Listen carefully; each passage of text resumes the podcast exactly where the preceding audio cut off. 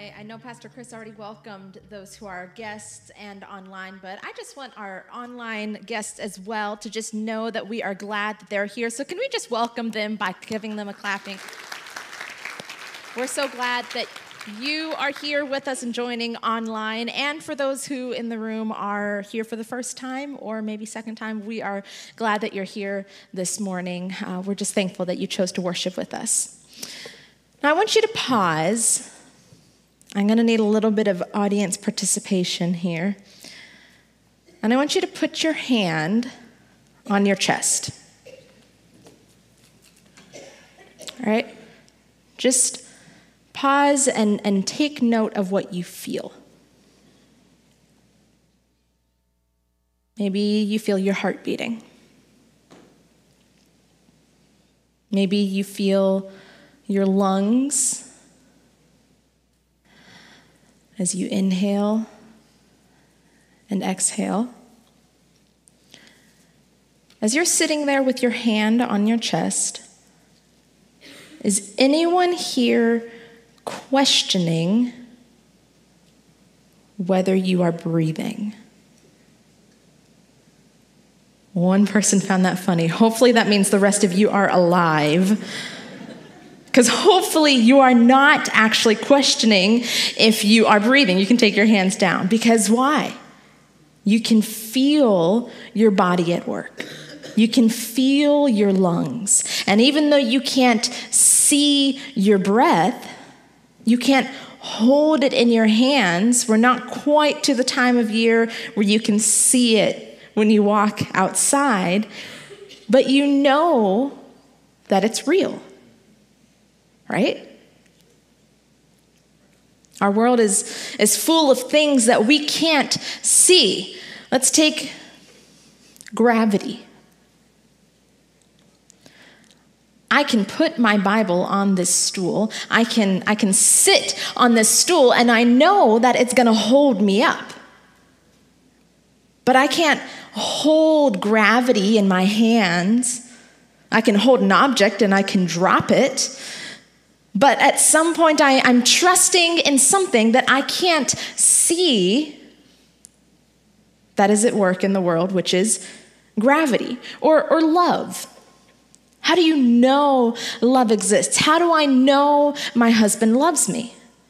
Well, he shows me. He tells me his life is evidence of the fact that he loves me. See, we have all of these things in our world that we can't see but we know are real. And yet, when we get to this thing called faith, we struggle. We have a hard time wrapping our minds around it and an even harder time understanding and rationalizing and believing in it. And faith, especially and specifically for Christians in God, can feel like this elusive, like ethereal kind of mystery. Like, how do you get it? How do you know you have it? How do you know it's real? What does it look like? What does it act like? All of which can leave us kind of scratching our heads thinking, that's that's a good question. And no matter how long you've been in church, you've probably wrestled with those questions at some point. Because unfortunately, in church, we talk a lot about faith, but we don't always do a great job of like opening it up and, and really pulling back the layers, examining the ins and outs, and talking about what we're really talking about. And the unfortunate fact is that the rest of the world is doing exactly that. Outside the walls of the church and inside the walls of the church, people are deconstructing their faith. They're asking questions and, and pulling it apart and deciding maybe this whole faith thing isn't all it's cracked up to be, and, and maybe I don't actually believe it at all. But what if the church actually took greater ownership of its role, not in deconstructing faith, but in reconstructing faith, of putting the pieces back together, gathering up the evidence, and recreating the scene of the crime, so to speak, so that people could once again have a clear picture of what faith is? See, it's like a, a what a good detective does. How many of you guys like a good detective movie like Sherlock Holmes or Hercule Poirot or Scooby Doo and Shaggy 2, whatever, whatever your vibe is? The job of the detective is to recreate the scene of the crime so that they can have a clear picture of what actually happened. They take a good look at all the evidence, everything that was left, obvious things like um, missing money, broken windows, anything that has changed. And they'll pay attention to subtle things like maybe a, fiber stuck on a broken window or, or footprints, and then they'll even look at like the, the pattern on the bottom of the shoe or fingerprints. They look at all of the evidence, anything that has changed since the crime was committed. But in order to know what's changed, they have to also gather verbal evidence, right? They've got to talk to people who were around the scene of the crime, who were nearby. They'll interrogate people who, who maybe heard something or saw something. So you need both. You need the evidence and you need the eyewitness testimony. Because the challenge of the detective, you ready for this? They didn't see the crime. Which seems like a dumb, obvious statement, but they didn't see the crime. That's kind of the point. That's why they have a job. That is their job security. Because if they'd seen the crime, there, there would no, be no reason for the detective. But because they didn't see the crime, they have to gather up the evidence. They have to look at the testimony, hear the testimony of others. And they're, they're operating under this belief that a crime was, in fact, committed. And they're believing that not only that, somewhere out there, someone is behind the crime. Someone is, is responsible for what happened. Following Jesus requires us to trust in something we cannot see, based on, on what we can see, what we can observe, the evidence, what was left behind or, or changed in a person or a situation, and that belief is called faith. But let's pull the layers back a little more. The book of Hebrews gives us a definition of what faith is. It's actually maybe one of the only complete definitions of the word faith that the Bible offers. And if you have your Bibles with you, I want you to go ahead and open up to Hebrews chapter 11. If you don't, that's all right. You can follow along on the screen. But it says in Hebrews 11, verse 1 faith shows the reality of what we hope for, it is the evidence of things we cannot see. Now, other versions that you may have may say something like, Now, faith is the assurance, it's the, the substance of things hoped for, the, the conviction of things not seen. But they're all these same two Greek words that have to do with this idea of a firm, concrete, irrefutable evidence. It's the conscious decision to gather up the evidence, to examine it, and to choose to believe that there must be someone behind it all. And that belief triggers an, an, urge, a hunger to actually seek out whoever that is, like a detective who, who's in search of the culprit and won't sleep until they find them. They have this, this hunger. They want to find who did it. They want to find who's behind it all. Scooby Doo wants to find who's behind the mask. And it's that combination of a belief and a desire to act in light of that belief that we call faith. Hebrews goes on to say, just a few verses later in verse 3 by faith, we understand that the entire universe was formed at God's command.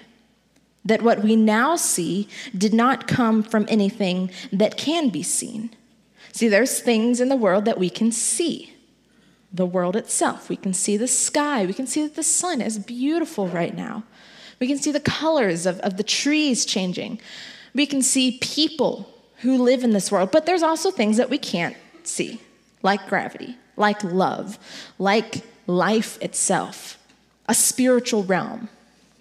But faith is when we recognize that the two are actually intertwined. And we choose to believe that the unseen exists and becomes seen in and through the world around us. And allowing that belief to guide our lives. But I think it's important to note here just because faith is dealing with the unseen, that doesn't mean it's blind and that doesn't mean it's foolish.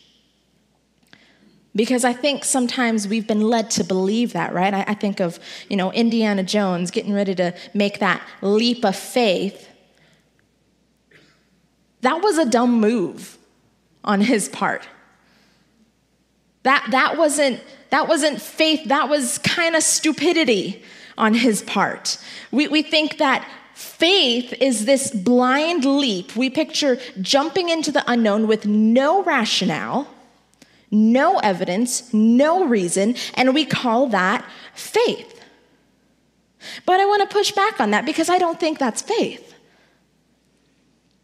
Faith is actually an informed decision. That's why the Bible talks about counting up the cost for faith. It, it is rational, it is logical. Because it's taking what I can see and what I do know, the evidence, the change, the transformation, and choosing to believe in what I cannot see and to act upon it. See, which is more plausible?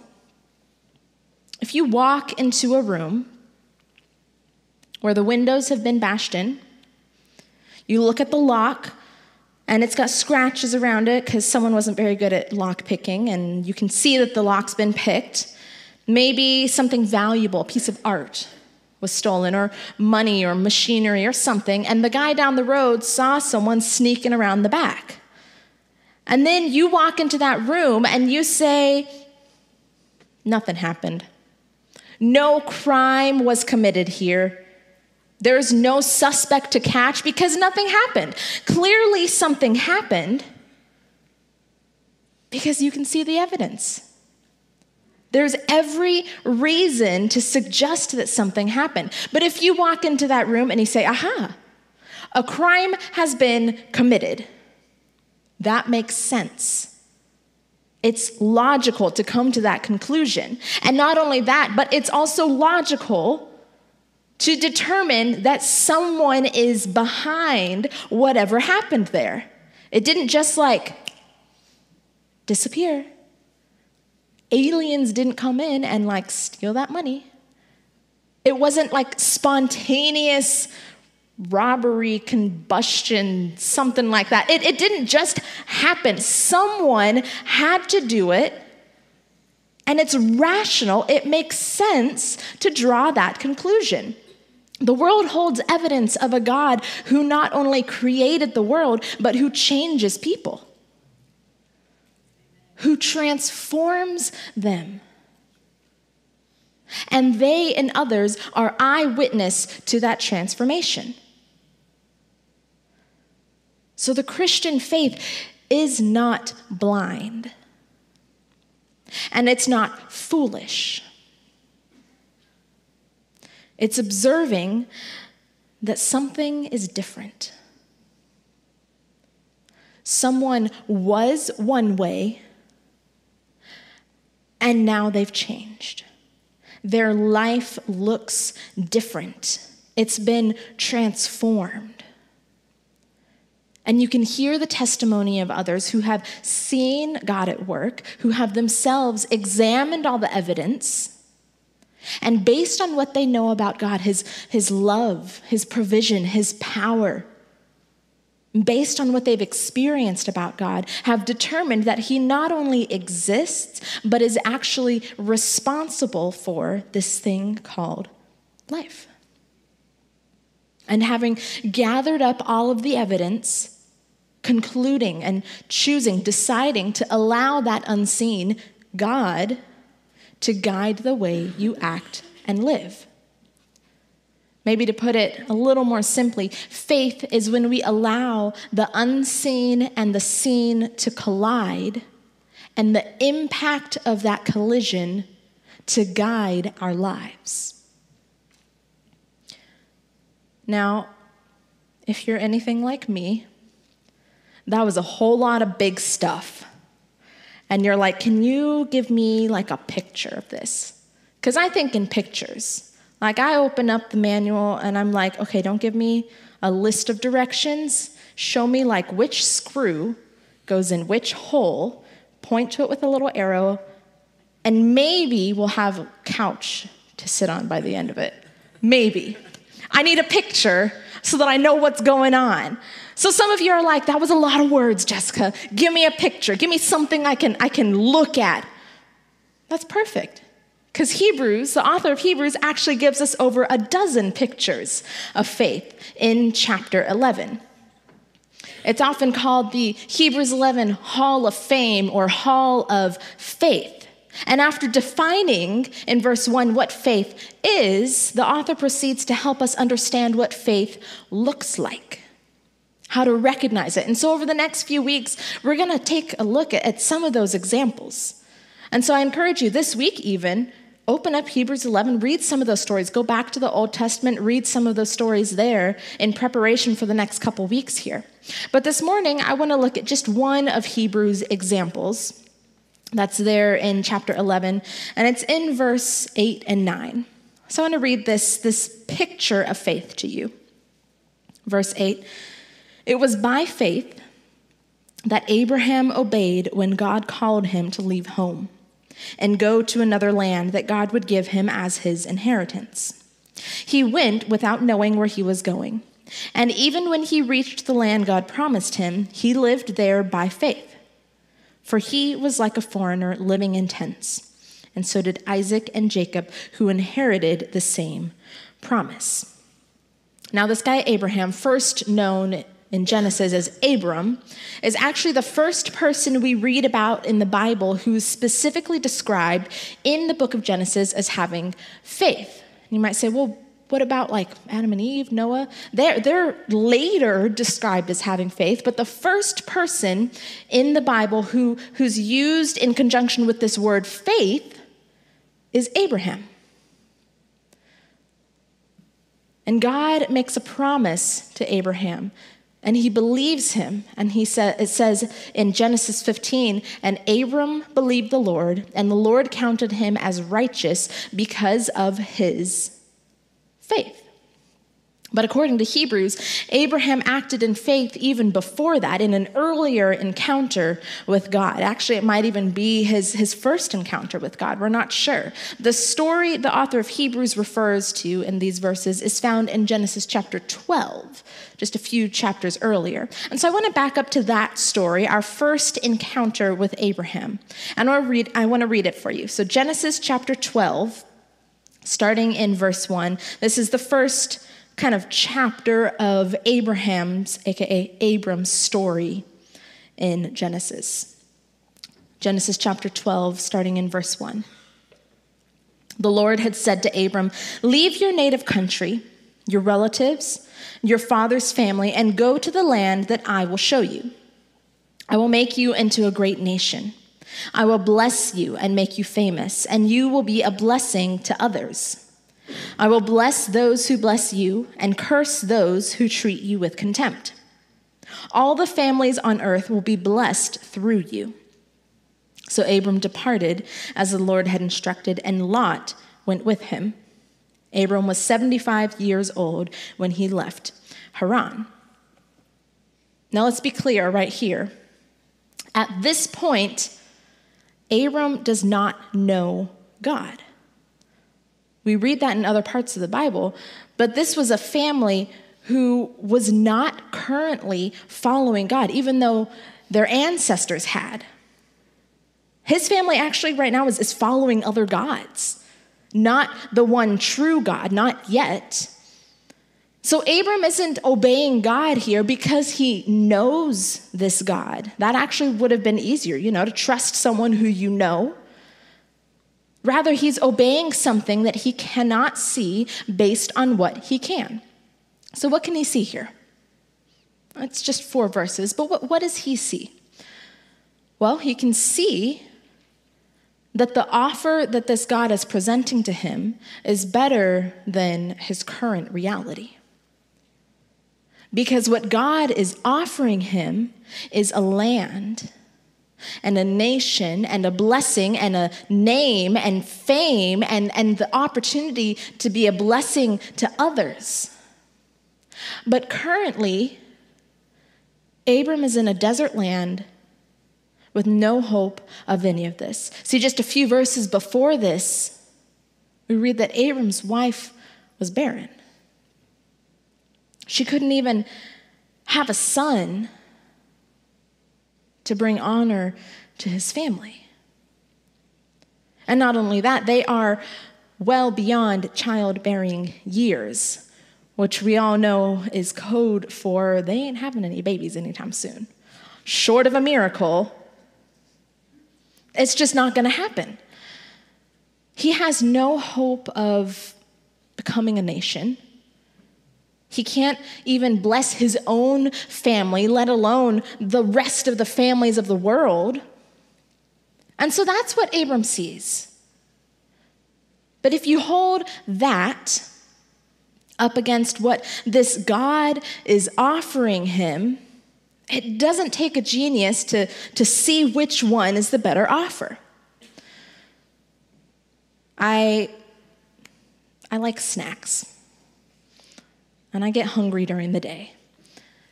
So in my office, I have snacks on my desk. But I also have some snacks for Phoebe. And when she looks up at my desk, foolish first time mom mistake, I have snacks for mom right next to snacks for Phoebe. So she looks up there and she can see both of those snacks side by side. She can see mom's chocolate raspberry Milano cookies, 15 distinctive cookies, so the package says, that melt in your mouth. If you haven't had them, go to Meijer, go buy some, and give me a bag as well. Um, these delicious cookies. And then for Phoebe, baby puffs, which also melt in your mouth. And when she looks up there at my desk with both of those side by side, I know it's a foolish mistake, she can clearly tell which is the better option. It doesn't take a genius to know that the Milano cookies are the better option, and she will choose them every time over her baby puffs, which is why they're still sitting on my desk and I have three cookies left. It doesn't take a genius to recognize that. For Abram, this decision clearly comes with, with some sacrifice. He's leaving his family, but it doesn't take a genius to see which is the better option. So, Abram departed as the Lord had instructed. See, when Abram hears this, this call, this voice nudging him towards something better, even though he can't see what it looks like. Even though he can't see the one calling, he can't see the land and the nation and the promise down the road, he obeys, not because he was a fool. I'm sure he weighed out his options, counted the cost, but he trusted in the unseen based on what he could see, which wasn't great, and he allowed that belief to guide his life by faith. See, faith often starts with a call, a, a, nudge, a whisper that there's something more than what you see and know, something different, something better, and, and you may not be able to see it. But something in you looks around at this life this world and thinks, is this all there is? You look around at the brokenness, the heartache, the hopelessness, the violence, and you think to yourself, like that detective in search of a solution, this isn't right. Something in the world is wrong. Surely there's something I've missed, some answer to these problems. And while you're standing there, kind of sifting through, examining the evidence, you hear a call Follow me.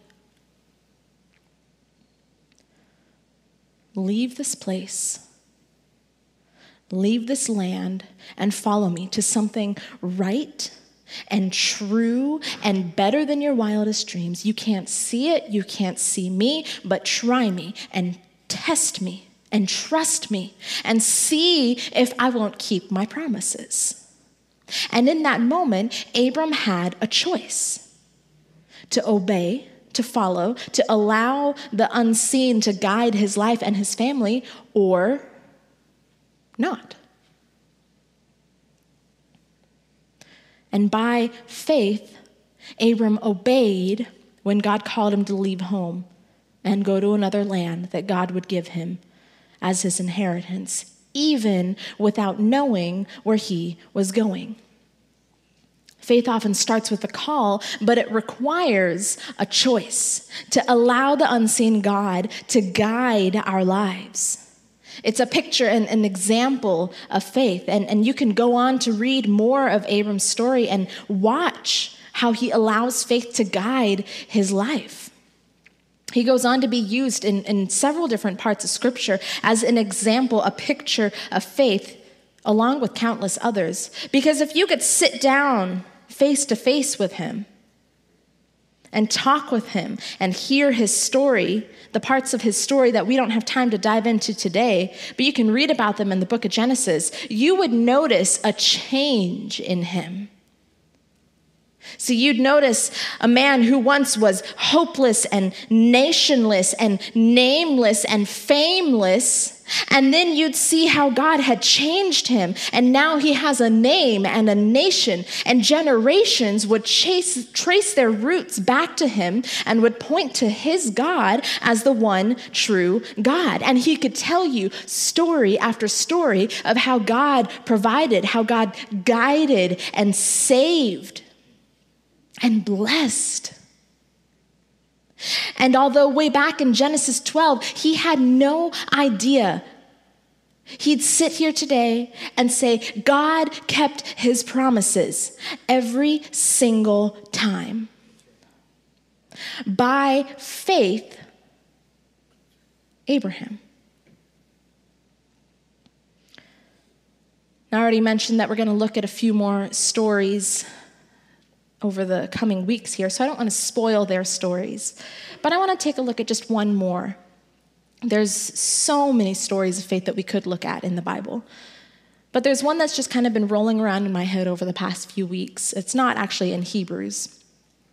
Interestingly enough, this story on the surface seems to be a crime actually a pretty scandalous one. If newspapers had existed at this point, it would have been like front page material. It was a high profile theft. Something incredibly valuable to a lot of people was hidden away in a cave for safekeeping, and it was sealed up so that nobody could get to it. But a few days later, it was discovered missing. It was gone. Someone had stolen it which had everybody pretty shook up, obviously. Where did they put it? Who would take it? Why? But a closer examination of the evidence, if I can put on my sleuthing hat, would prove that this was, in fact, no robbery. I'm going to read it to you in John chapter 20. Early on Sunday morning, while it was still dark, Mary Magdalene came to the tomb and found that the stone had been rolled away from the entrance. She ran and found Simon Peter and the other disciple, the one whom Jesus loved. She said, They've taken the Lord's body out of the tomb, and we don't know where they've put him. Peter and the other disciple started out for the tomb. They were both running, but the other disciple outran Peter and reached the tomb first. He stooped and, and looked in and saw the linen wrappings lying there, but he didn't go in. Then Simon Peter arrived, and he went inside. He also noticed the linen wrappings lying there, while the cloth that had covered Jesus' head was folded up and lying apart from the other wrappings. Then the disciple who had reached the tomb first also went in, and he saw and believed. For until then, they still hadn't understood the scriptures that said Jesus must rise from the dead. Then they went home. See, it seemed at first to be a robbery, but it wasn't a robbery at all, it was a resurrection. If it had just been a robbery, we would have nothing to base our faith on, which is why people actually tried to say that, that it was just a robbery. But Mary and Peter and the other disciple, John, knew that couldn't be true because they were firsthand witnesses. They arrived at the scene and quickly realized that something had changed. Things were not as they had left them, but they would soon realize that actually everything had changed. And they would bear testimony to what they had seen, not just to the rest of the disciples, but to the rest of the world through what we today can hold in our hands as the Bible. And some of you might be thinking, well, Jessica, I'm a little confused. I mean, the story of Abraham, I get that picture of faith. But this is a little different. It doesn't quite fit the mold for a picture of faith. And you're right, in one sense, it doesn't fit the mold. It's because it is the mold for a picture of faith. The story is part of the very foundation of every story of faith from that point forward. It's like the smoking gun of the Christian faith, the evidence that makes our faith actually work and actually make sense and worth believing at all. Because what Mary and Peter and John could see was an empty tomb with grave clothes and wrappings sitting where they left a body, but what they couldn't see was a body because it was gone and it was alive. And what had changed was that death no longer had the final word, but Jesus had the final word. What they couldn't see right now was that dying was not the end of the story, but that through Jesus, life was actually obtainable.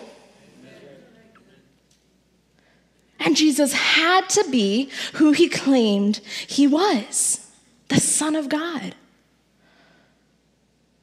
and what he had offered and promised all along life and life to the fullest and life abundant was actually obtainable through him. And they, along with not just a handful, but hundreds of others, would bear witness to that change a living, breathing, risen Jesus. But the story is also a picture of faith because when verses 8 and 9 say, Then the disciple who'd reached the tomb first also went in and he saw and believed.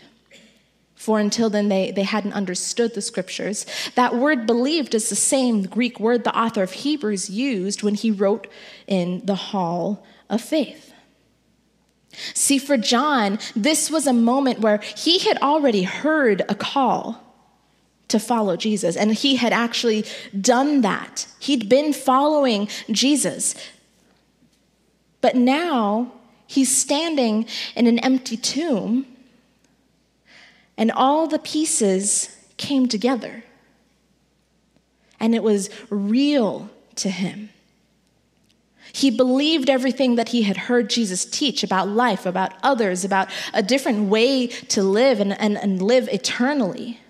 And in this moment, he chose faith. He believed because he experienced it for himself. He had examined the evidence and held that up beside the promises that Jesus had made, and finding them all true, he could not deny the evidence. He believed. by faith. See, I wonder if this morning there are any of us who find ourselves in John's shoes.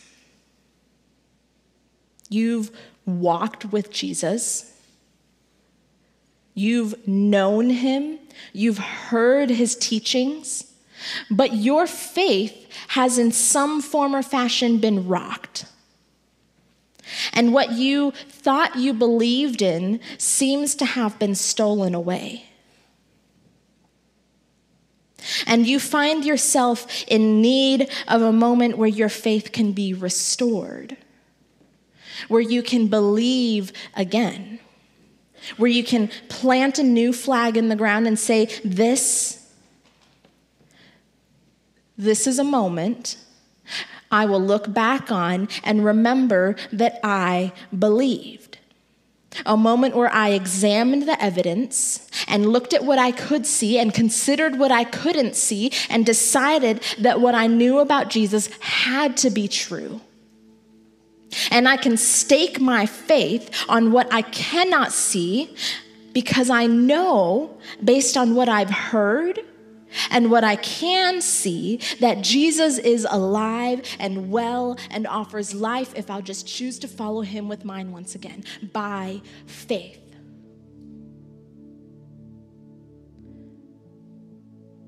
Or maybe there's someone here who is like Abraham, not the Abraham that we hold up on a pedestal and say, wow, he's a great man of faith, but Abraham at the beginning of his story. Where you've heard stories of God. Maybe your, your ancestors, your family has followed God, but you don't know Him yourself. And you sense a nudge, a whisper of a call saying, Follow me, Trust me, even though you can't see me, I have something so much better, so much greater in store for you and for your life. Though you can't see the road ahead and, and you're not even sure where it leads, trust me. See if I'm not true to my word and my promises. And you have a choice to follow to allow the unseen to guide the path of your life by faith. And then there's probably several of us in the room who don't find yourself in either of those categories. You're not a John or an Abraham. Then be the eyewitness testimony.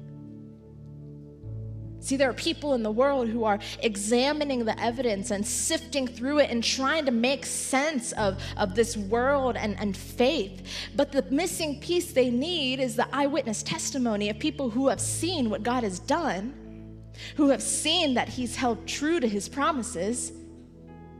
And so, if you're not a John or an Abraham, then be the eyewitness testimony. Tell others how you've witnessed Him come through in your life and offer that as a piece of evidence to the faith that you have to someone who's sifting through it all right now. By faith. So this morning, I want to close us in a word of prayer. And if you would, bow in prayer with me.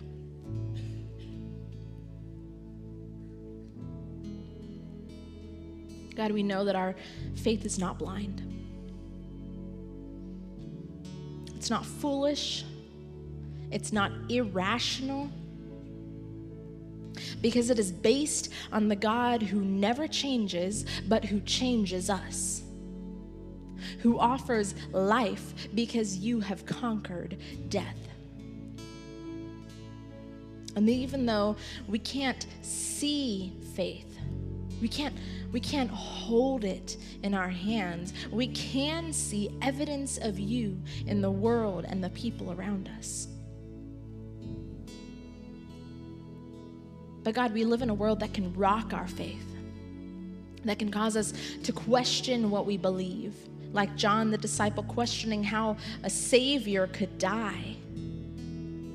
But God, we know that there's an empty tomb that gives us a reason for our faith. And so, Father, if there's anyone in this room who is struggling with a shaken faith, God, would you give them the courage just to raise their hand? If that's you, just raise your hand. Say, I, I'm struggling with my faith. I'm doubting. I have faith. Help me with my unbelief where I'm lacking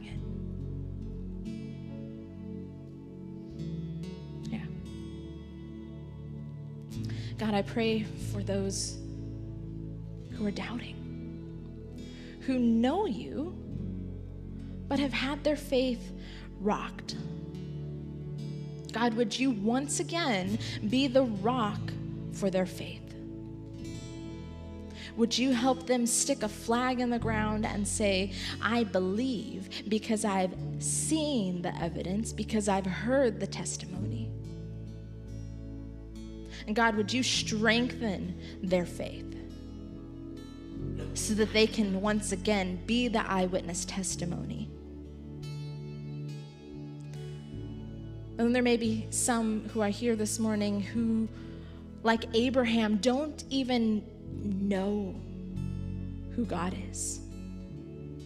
But you're sensing that call, a call to come and follow. And maybe you've been sifting through the evidence for a while.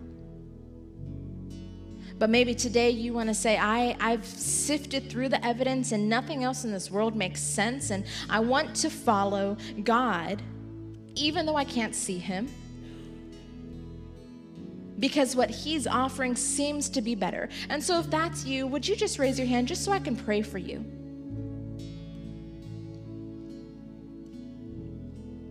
So I can pray that you would have eyes to see.